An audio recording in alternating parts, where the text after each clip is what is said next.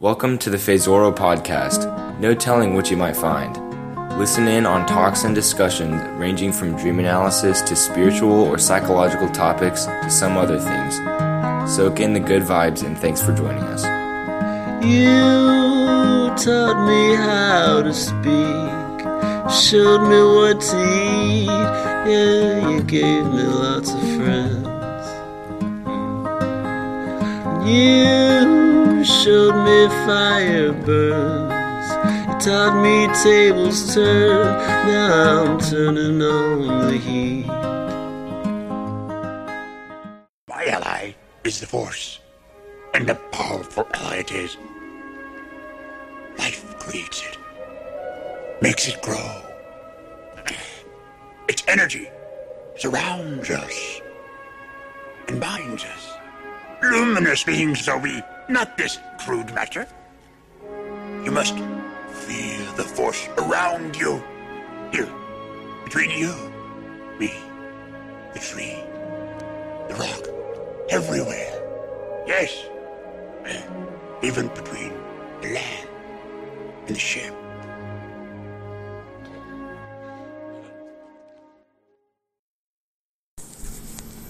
Hi, guys. Welcome to the Phasoro podcast. I've been really busy with college studies. As a result, it's been so long since I published an episode that I feel really out of practice. I'm extremely excited to lay down another episode. I really love doing this. It's hard work, but it's a lot of fun. So, this podcast is kind of about Carl Jung, and we'll drift into other topics like Star Wars. On December 17th, 2017, my oldest continuous friend Ryan Lehning popped in unexpectedly from out of town, like Kramer from Seinfeld. This happened while I was in the middle of doing laundry and making salsa. You might remember I interviewed his mother Vicky Mead in an earlier episode. Ryan is a lawyer, and he's the right amount of an intellectual, so that I find him challenging and stimulating without being tedious. He's really the perfect person to talk with about one of my favorite historical figures. We share some interests and attitudes, and our conversations are often illuminating. So I had it in mind for us to read up on Swiss psychologist Carl Jung and discuss him together as the material for an episode. Because of the spontaneous way the discussion unfolded, and with him just showing up yesterday, we didn't have any structure for an interview. To make it even less structured, my wife Sunray joined us without realizing at all that we were recording an episode. And I enjoyed and appreciated a lot of what she offered by audio bombing the discussion. It was a happy accident. The resulting conversation goes off topic a lot and is loose and painterly. But after listening to the recording, I kind of liked it anyway. We didn't dig into nearly as much material as I would have liked, and I may revisit Jung again as a result in another episode. By the way, some of the talk involved individuals and family members who you won't know. I'll only mention that Jason, Eric, and Jordan are Ryan's brothers. Otherwise, don't worry about names too much. I'm fully aware that some people might be bored or confused by the talk involving Star Wars, and I apologize for that. Maybe you can skip through some of those parts if we lose you. But they are just related enough to the wider discussion that I didn't want to toss it out. I insert a bit of Malidoma Some's words taken from the Shrink Rap radio podcast with Dr. David Van Nuys. Malidoma is a wise Dagara tribe shaman from Burkina Faso who has also received an extensive Western education. And I feel like in a lot of ways, he's so similar to Jung that he and Jung might be considered heterocultural counterparts of one another. I highly recommend you listen to episode 444 of the Shrink Rap Radio podcast with Dr. Dave Van Nuys, available wherever quality podcasts may be found in order to hear all about Malidoma Some. That podcast episode is an excellent complement to some of the themes discussed in today's Phasoro episode. All right, so what do you think about uh, uh, Jung's Journal? Yeah, I was really, um, I was really taken with it. I, you know, I had heard so much about that book as a kid because my family, my dad in particular, was really into that book, and Joseph Campbell, but very into Carl Jung, and, and basically over the course of about five years, read everything he'd ever written, and um, got deep into it. And he always said, "Memories, Dreams, and Reflections" is a great starting point for looking at that work. Yeah, I agree with him. So Jung sort of loomed quite large in our in our youth and our family, and so I'd never read it, and then Faisy was reading it, and Jason has read it recently, and Eric and Jordan have both read it, and so I, I read it, I guess, earlier this year, and listened. I listened to it as an audio tape, Okay. um, which was very good. And then I read the last sort of section of it, or, or maybe beginning section. I, I can't recall, but I was really taken with it. And um, the thing that I was m- most taken with, I think, were his talks about the answer to Job, the book that he wrote, mm-hmm. and his conception of the afterlife, Oh, which yeah, I thought was fascinating. Oh, totally fascinating.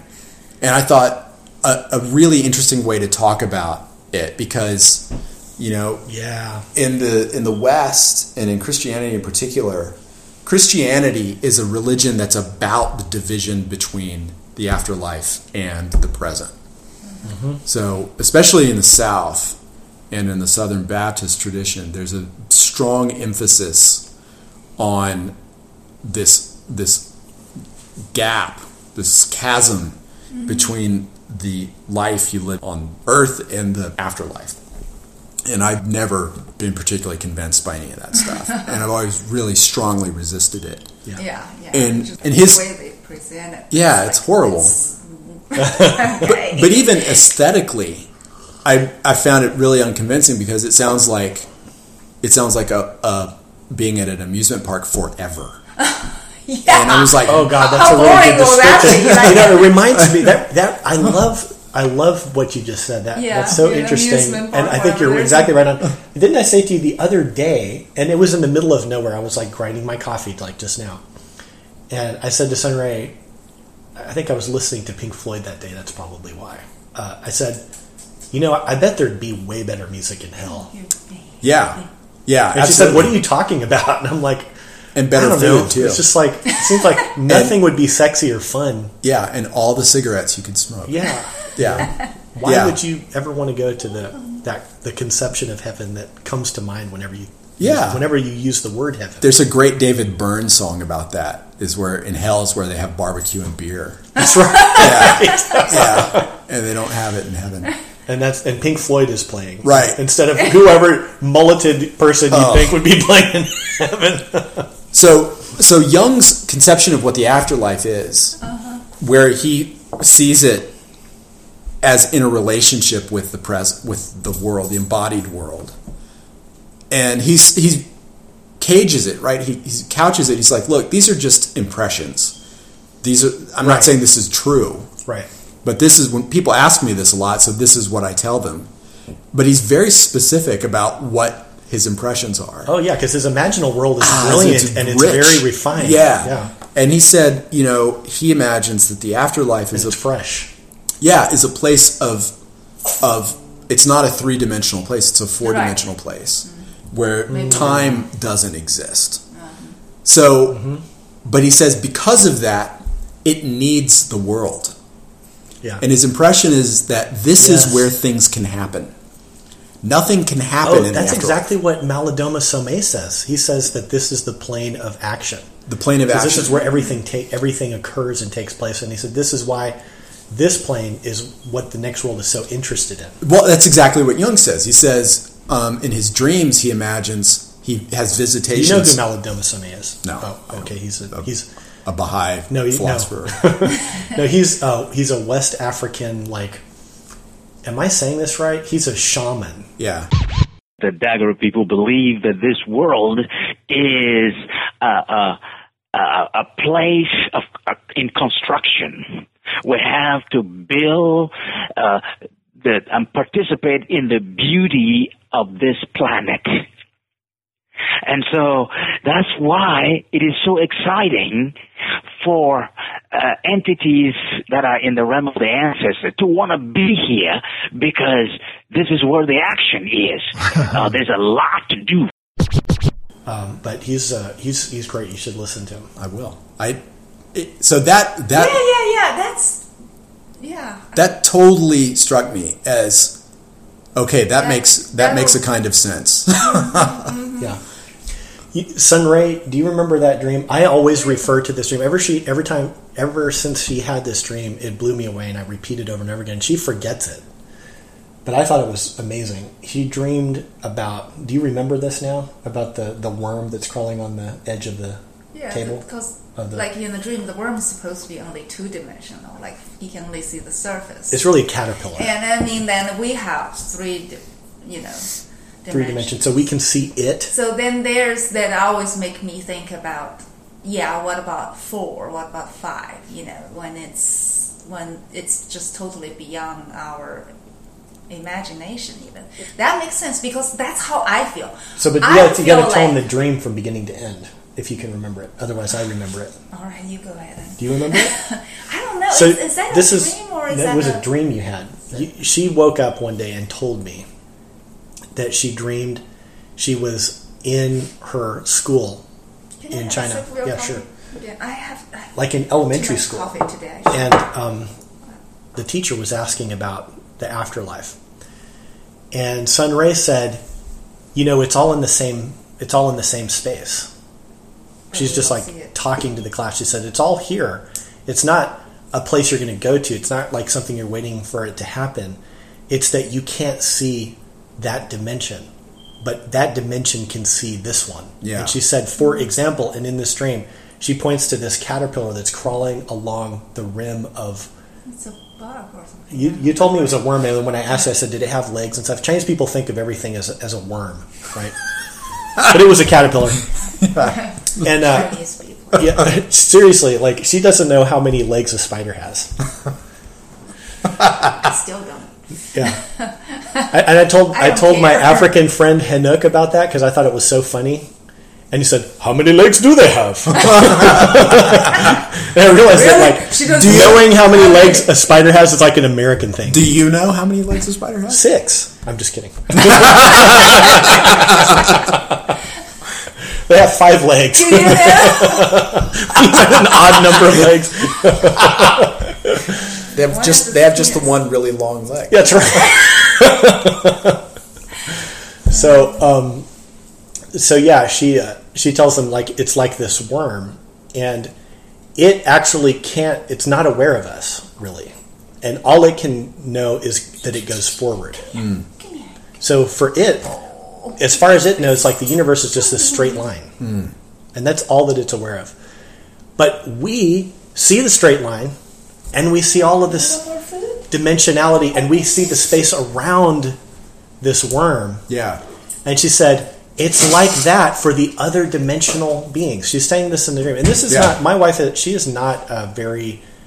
She's very philosophy capable, but she's not super interested in having these metaphysical discussions. But this is the dream that she had. You know what I mean? This is the dream she had. Oh. I thought that was amazing, right? Yeah. And that also, and that's when I told her, I said, you need to read Memories, Dreams, and Reflections because it's very similar to how Jung describes his near death experience. Mm-hmm. Yeah. He said he felt like the world was a paper mirage. Like you read it. I mean, he, Yeah. he talks about it. He felt like it was a box, a box world, like you're living in a happy meal where everything Yeah. is a facade. Yeah.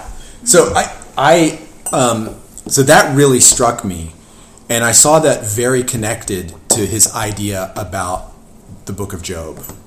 Because Yeah. that little book which I did haven't haven't reread. I read it once man. when I was in college. Yeah. and I read about it like on a Wikipedia entry recently, and then I, he talks a lot about it in, in Memories, Dreams, and Reflections. That book is essentially the same dynamic Yeah. that God needs Job to to illuminate something for him. Yeah.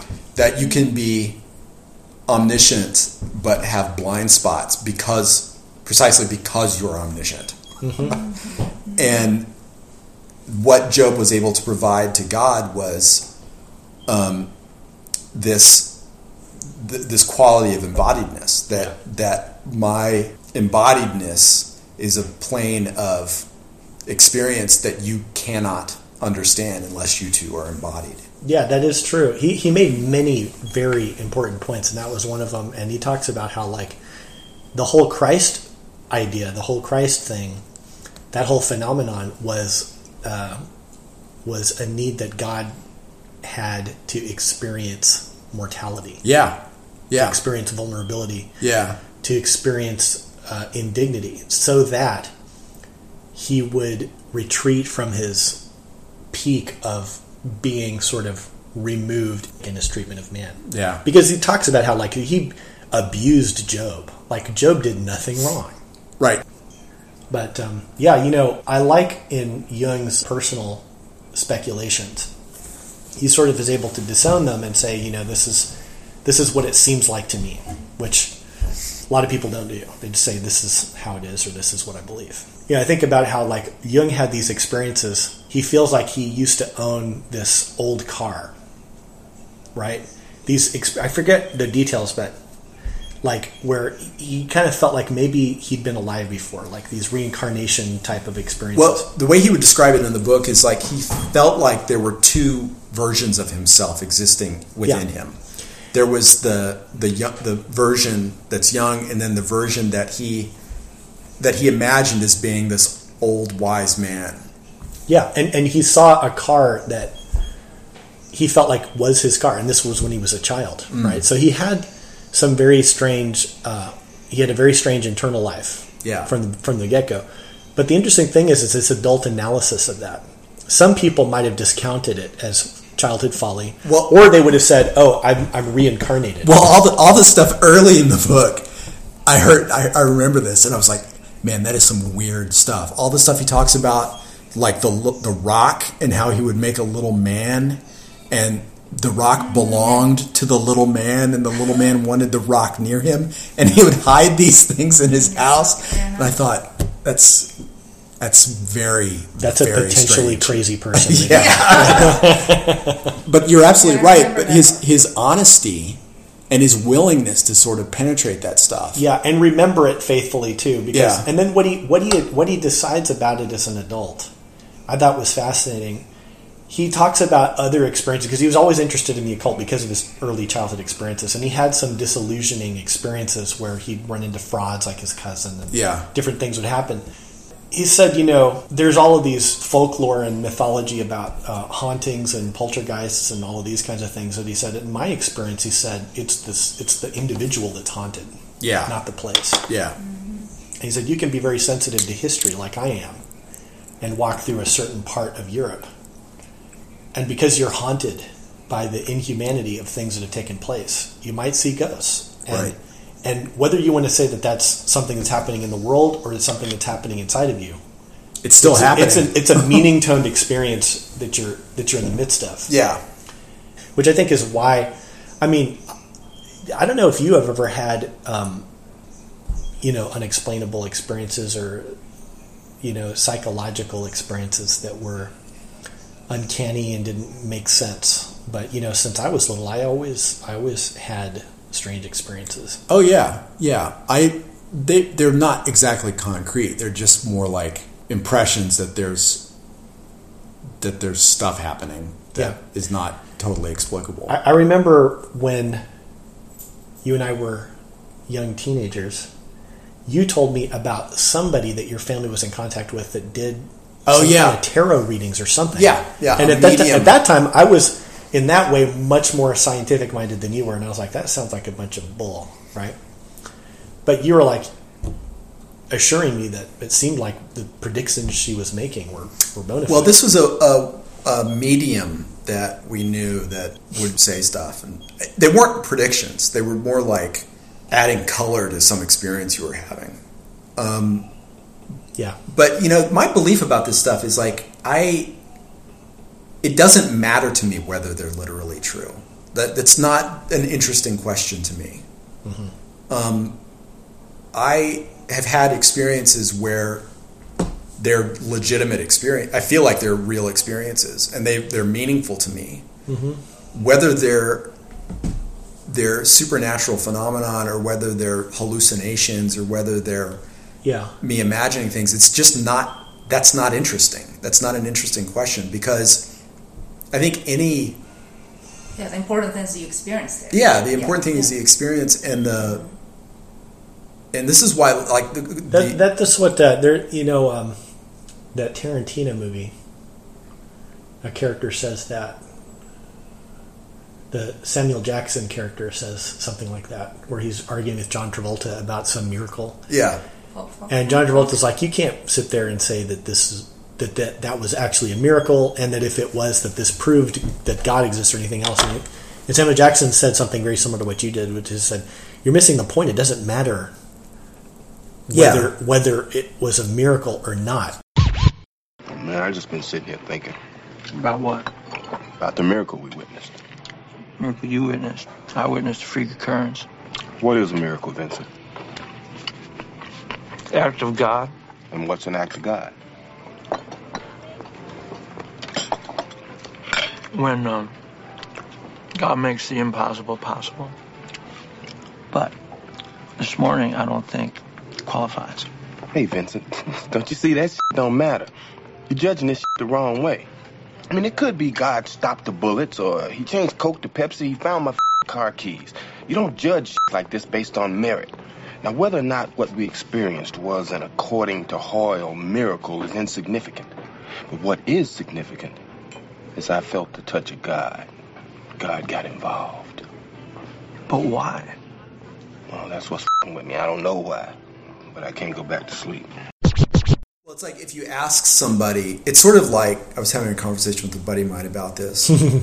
it's like the question, is there a God or not? Is like it's like asking somebody, tell me about that book you just read. And they said, well, it's like it's about five inches this way and about ten inches this way, and it's three hundred pages, and the paper is uh, of a cardstock that's manufactured in China, and it's you know it's got this light color and the typeface. And it's like, okay, you're you're you're missing the point of what I'm It's a meaningless answer. Yeah, it's just The not. answer is meaningless. I see. I think. I think you're right. I think, but for for my money, it's an interesting question. It may be the most interesting question. In fact, Jung says that it is the most interesting. well, question. yeah, of course, it's like it's the only question. but it's not an answer that you can meaningfully convey to anybody. It's No. something that you have to work out yourself, and what you come away with doesn't matter uh, objectively. It only matters subjectively. So if you're an atheist, but the kind of atheist you are is beautiful and compelling and does good things for you, that's that's who you should be. You yeah, know? yeah, yeah. And I, um, I just the debates you see with people who are who debate this question. It's like They're trying to get that question into the outside world, which is not where it belongs. right. It's just it's so uninteresting and like ham-handed and weird. And, Also, I think everybody has a mysterious side. Jenny's mom, her, her father just passed, Jenny's grandfather just passed like about two weeks ago. Mm. And she was devastated. And I told her, I said, I said, well, you know, that she said that I feel like oh it's it's meaningless. This life now is meaningless. I said that there you go. And then now you started think, thinking.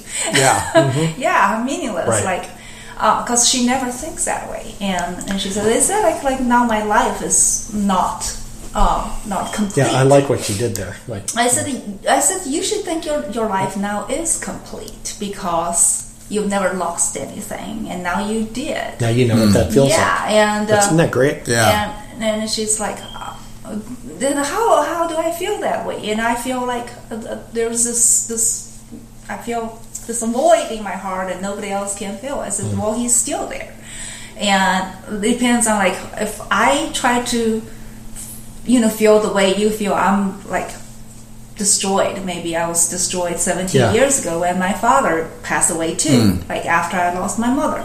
I said, but you have to feel like you're more complete because you have somebody else is look, looking after you and blessing you from another dimension. Hmm. However, like she doesn't believe in God. I said, whatever you feel. She said, she said, come on. She said, that is so not real. I was like, okay, well, let's stop here then, and I cannot help you with your grief. Hmm. And if you want to talk about it, this is like really like, why would you feel this way? Hmm. Because you really loved him and he loved you. Hmm. But I said, think about this. Your father passed away. That love never existed? Yeah. She said, Of course it existed. I said, Well, then just think about it then. And, It- it and can- feel it. Different people have different Yeah. experience, but they all have their own Yeah. um, And the, the Zen tradition is really great for that because it doesn't fetishize in, intellectualization at all or Right, texts. It's very much about the experiential qualities of it. So there are great stories among the old patriarchs of Zen masters who were like the the janitors at the monastery. The guy who that the fifth patriarch saw as enlightened wasn't a scholar.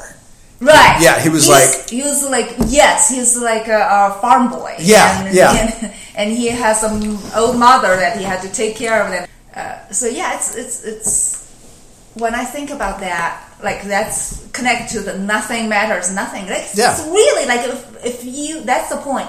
Like the the real patriarch never had any education, but Right. he gets it. He knew it, yeah. He- yes, and the other person is more like Education would have gotten in his way. right actually degree, and and that's the people that he's talking about like yeah my, i have friends now like right you know reciting uh, the diamond sutra like a hundred times a day Yeah.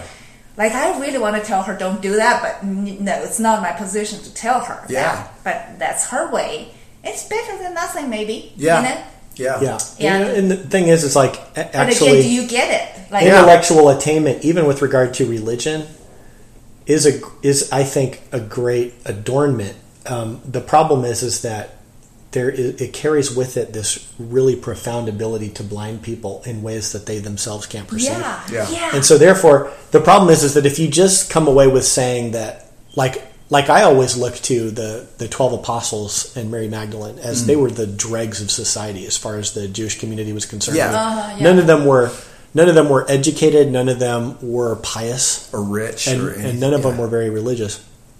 Um, you know, but they became the elite. They became the elect, like the they became the chosen people. You know, um, of Christ. Yeah, And- that's where- But but the thing is, is like the edu- at that time because of the mores of society. Maybe I don't know, but at the time, you know, I think that the the people that were pious, that were educated, even were moral, upright people.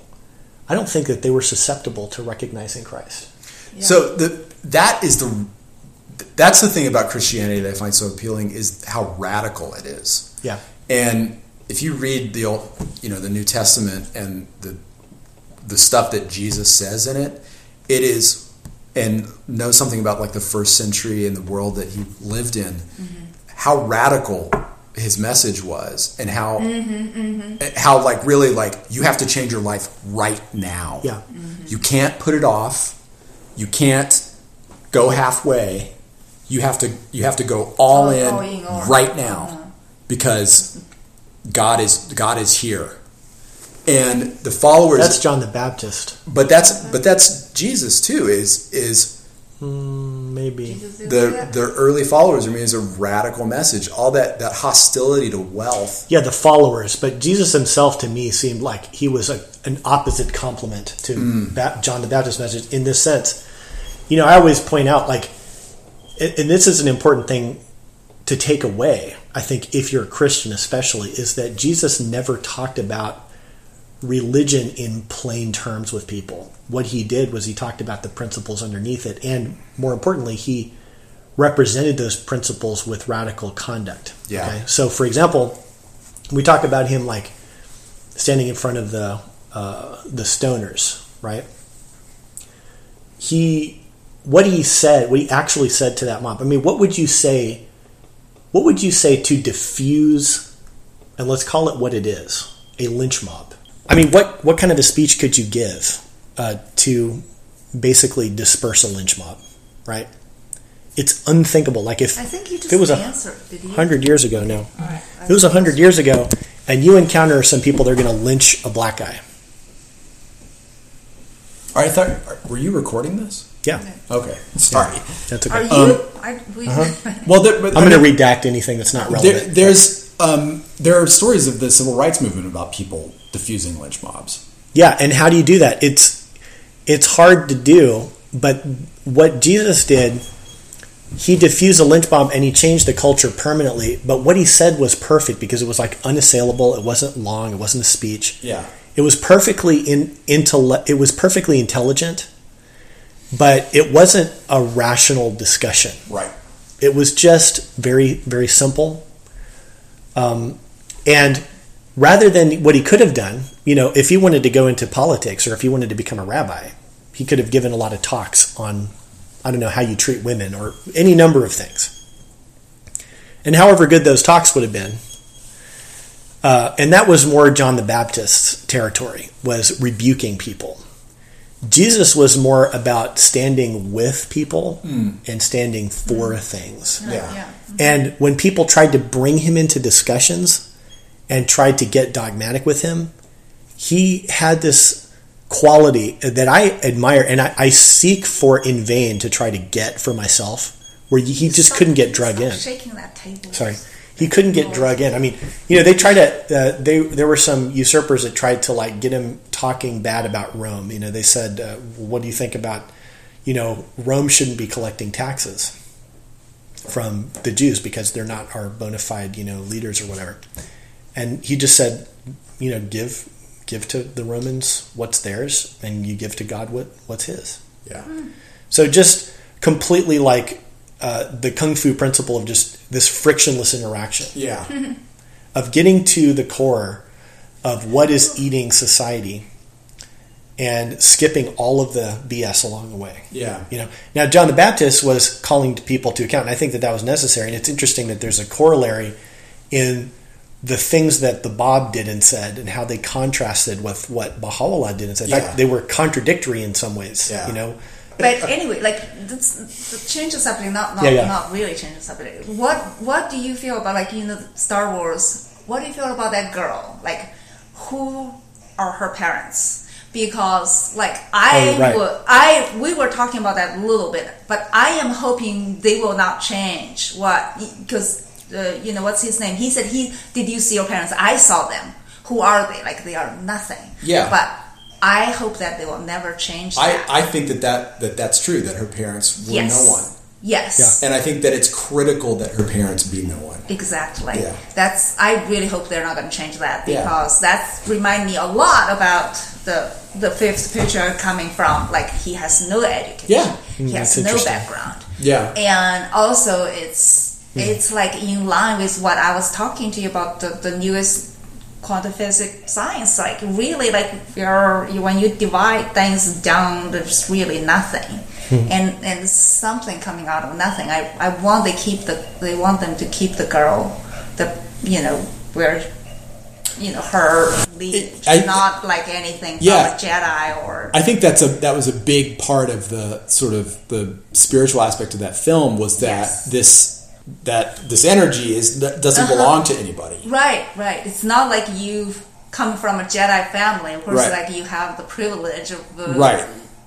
You know, it's I think it's a real issue in the way Lucas set up how the Force works.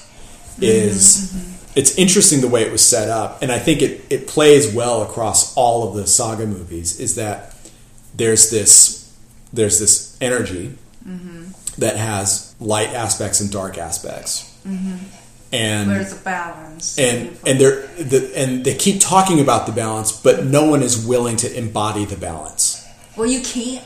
Well, you- maybe it's you can't. Constantly, shifting back and forth. Exactly. And what you see in the in four, five, and six, you're introduced to these concepts. Mm-hmm. And Luke is not a not really a Jedi. I mean, he is, but he wasn't. What you see in four, five, and six is is we as viewers growing up watching it was like, okay, that's a Jedi. What you see in the prequel movies, for all their Mm-hmm. flaws, is what the Jedi looked like when there were a lot of them, when their institutions were very powerful. And you see this institutionalized version of it where that has a very rigid path for advancement, very strong institution, a lot of support. But what you get from them, from all of the people who were indoctrinated in that institution, like Yoda and Obi Wan Kenobi, who you see in 4, 5, and 6, mm-hmm. is this terror of the dark side. They are terrified of the oh, dark side. Oh, that's side interesting. Mm-hmm. Yeah. and and their terror is the thing that makes them blind to its emergence. Exactly. If the girl has grown up like that, Well, it, can you imagine like when she had no she's fear of it. facing yeah, the supreme leader? yeah, and and even and Luke had no terror of it. Mm-hmm. Luke was the only. Yeah, only you're right. person That's really interesting. Yes. was the only Yeah. person in the whole galaxy that was who thought Darth Vader was worth saving. And because the Jedi were like, no man, he's No, like he's he's full on dark side. Yeah. And and Yoda kept Yeah. saying, if you take one step towards it, it will consume you forever. Once you start down the dark path, forever will it dominate your destiny. So all the institutional Jedi, their whole practice was about not not being willing to take that step. Mm-hmm. And by not, it's the same thing with God not being willing to embody Himself in a human form because you know he, you have to be willing to to cross mm-hmm. into it. It's like your comment to um, Jenny. You know, your life is complete because you've suffered. Your life was incomplete because you Yeah. had mm-hmm. not experienced suffering. Mm-hmm. So the Jedi's belief that their that the dark side was to be avoided at all costs and was a which path. influenced Luke too to some degree. Yeah, right? and he's like he like- almost he wanted you know the Well, there's there's great like Oh. stuff in Return of the Jedi where he it's not clear wh- which side of the Force this guy is actually on. Uh. You know, he he shows up and he's all in black. He chokes the Gamorrean guard with a Force choke. Which Didn't is you not- say that was a bad movie? It is a bad movie? But these are Okay. He can say interesting things about bad. Right, movies. right. Um, they're interesting points. and he force chokes that Gamorrean guard. And need you know when I he, need to see the last which is a a, a dark Jedi move. Yeah, we need to see one through, or Yeah. uh, three, three, four through six. So when I was thinking about this movie and like what Luke would emerge as, I thought what they were doing is they're working towards some way to synthesize the light and the dark. And I, I always thought that Luke like was that synthesis. That he's not a guy who is institutionalized by the mm. Jedi. Yeah, he, He he, was didn't not- become a Jedi until he's like an Yeah, adult. he like was- nobody think he was trainable. Right, and no, and he wasn't terrified of the dark side. Mm-hmm. He wasn't scared to go to Darth Vader and say, "I can pull you out of this." And um, Rey is the same. Is the same cut from the mm-hmm. same cloth. Like mm-hmm. she, she is willing to go deep into the dark side, but Yeah, she- but can sort of embody it in a way that doesn't that doesn't pull her in. Um, so yeah, and I think that there's a lot of like sort of stuff around the Star Wars movies that talks about like the Jedi's Oh, it's very downfall is their inability to look at the dark the side. moment that you know how uh, how they perceive the you know the the real you know that really happened. That there is a moment that Luke wanted to kill his disciple. What's what's his name? The, the young guy. Kylo Ren. Uh, yeah, and for him, you know, from his describe from his description, you see the part that Luke with his dark eyes and he's like almost like evil. He's trying to kill him, right? And then, but but in real life, that moment objectively is like Luke had a he thought about that, and and but he got caught in that moment Yeah. by the young guy. It just reminded me a lot of the relationship of, you know, parents and children. Yeah. oh my goodness! Yeah, like supposed to. You have in in the long run, you have the best for them, but there are moments. Yeah. You know, but at that moment, if they see you, Yeah. Oh gosh, it's gonna scar them for the Yeah. rest of life. That's how. you, you know, how Ky- it, it has a nice symmetry to it too. Like um, the original trilogy was this very universally under, understood quest What for your Remember? Heritage, Aw. right? Do In all go get a dimensions of what that means. You Yeah. know, in the in the freezer. um, and That'll and quick. this most Yeah. recent movie is Then the what can I do reverse of that question, which is uh, discriminating what will become of your Get a pizza progeny, sure right? Jenny is hungry too.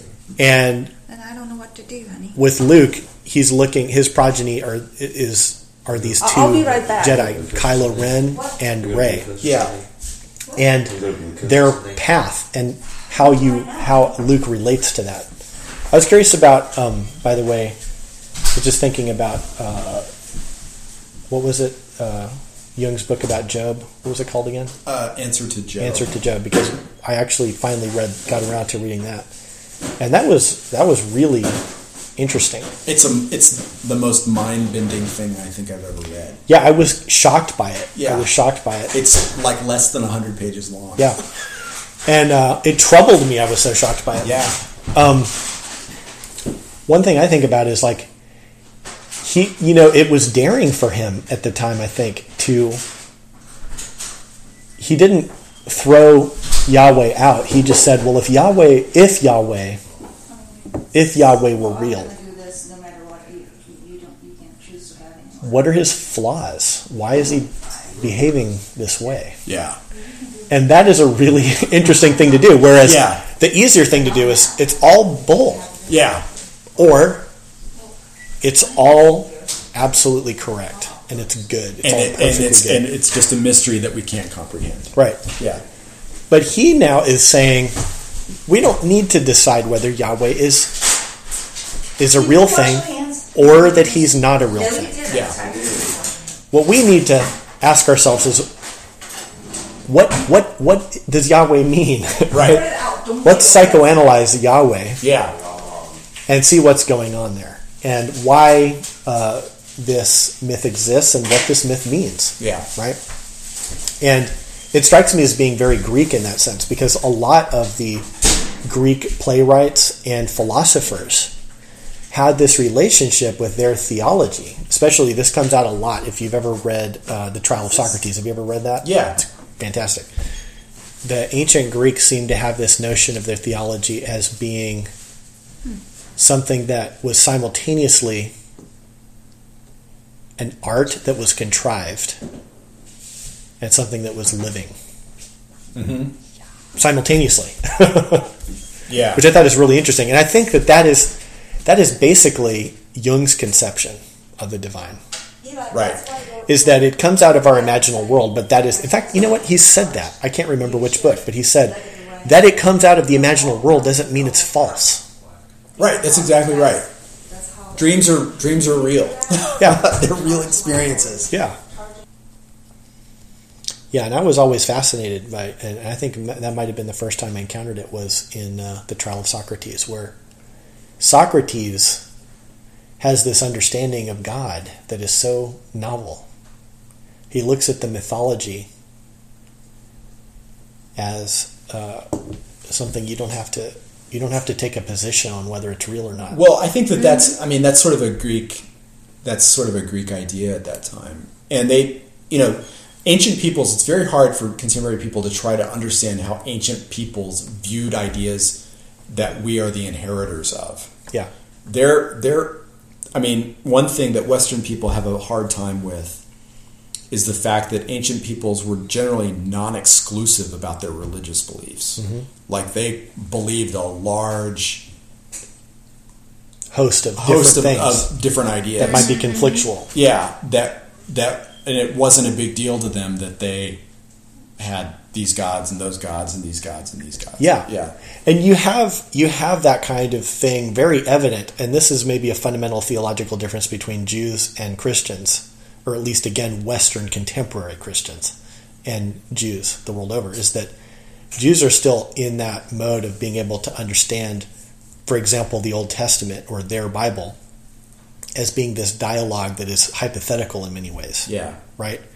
Whereas Christians have to go, they have to go into uh, a host of defense mechanisms to deal with conflicts in, you know, Yeah. different tellings of a particular story yeah that exist in the Bible. You have to go into ways of explaining things. that- so yeah like christians are think that if they don't have faith that there's something wrong with them as christians. Like if they aren't in this place of grace that there's something wrong with them. Yeah, And Judaism, the word Israel means wrestles with God. yeah, And the struggle is and the, the dialogue is is the experience of it. And the doubt uh, the you know the Danish philosopher Soren Kierkegaard talks a lot about this, but doubt is the is the sweep of faith. You have to have doubt in order to have faith, mm-hmm. and they're Absolutely. intimately connected. And because you doubt doesn't mean that that, you're, that there's something wrong with you. When did you make this decision? When you were sitting there eating that muffin? Well, yeah. I was sitting there eating my muffin and drinking my coffee, and replaying the incident in my head when I had what alcoholics refer to as a moment of clarity. To be continued.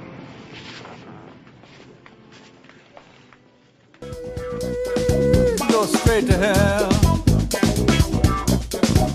where they have barbecue and beer, better than they do up here. Well, folks, it's been real. Thanks for dropping in on some conversation with my old friend Ryan, myself, and my wife Sunray. You can catch up on any show notes and references at blog.faizoro.com. That's blog.foxtrot alpha igloo zulu oscar roger oscar.com. Ryan and I are hoping you'll leave a comment there. See you next time.